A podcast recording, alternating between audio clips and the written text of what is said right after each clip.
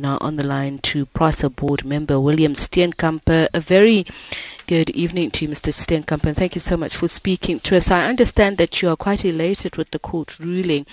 What was your original complaint, given the fact that you are now asking for this to occur after the locomotives had been delivered and money had been paid? Good afternoon to you, and thanks for having me.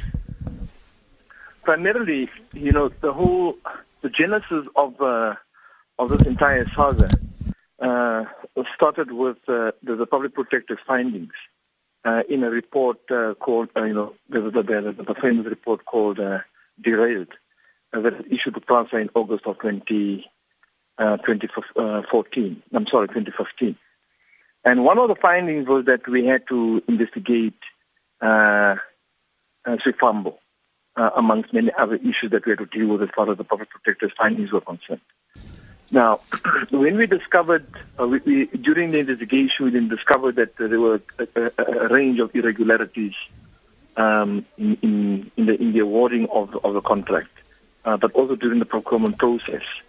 So what we then did, after the investigation had been concluded, we then approached the High Court and requested the High Court to set aside the contract that PRASA had signed with Swifambo, and hence the outcome that we received today.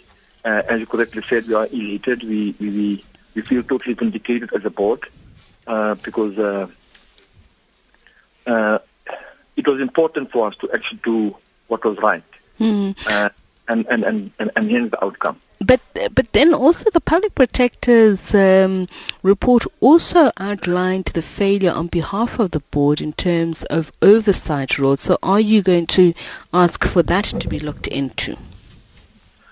You know, it's a matter now of the law enforcement agencies taking the process forward.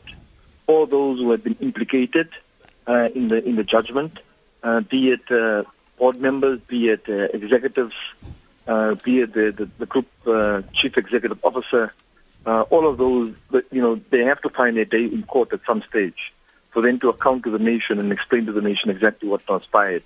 But what role are you going to play? What role are you intending to play to ensure that that happens? Look, our term ends at the end of this month. Then our three-year term as a board would have come to an end. The matter resides now with the Minister of Transport, who is the shareholder of PRASA, and obviously the new PRASA board that will be coming into office from 1 August this year. So they will have to take the matter forward. But by the same token, also, you know, the judgment has been quite clear, quite comprehensive, quite scathing in many respects.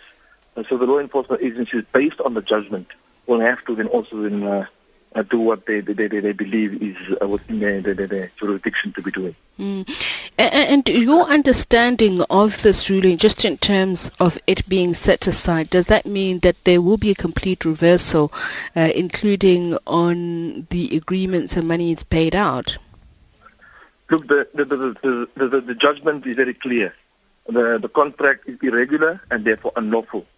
As far as PRASA is concerned, PRASA will have to pursue or endeavour to retrieve all the money that has been paid to Swifambo, and Swifambo will have to then fetch their locomotives. Because the fact of the matter is that you can't lend any credibility to the contract now. It has been declared and ruled by a court of law, High Court, ruled to be irregular and therefore unlawful. So you cannot even think of continuing in any way with the contract. It has to be obviously instantly terminated, and in one way or the other, PRASA will have to see how they can retrieve the money.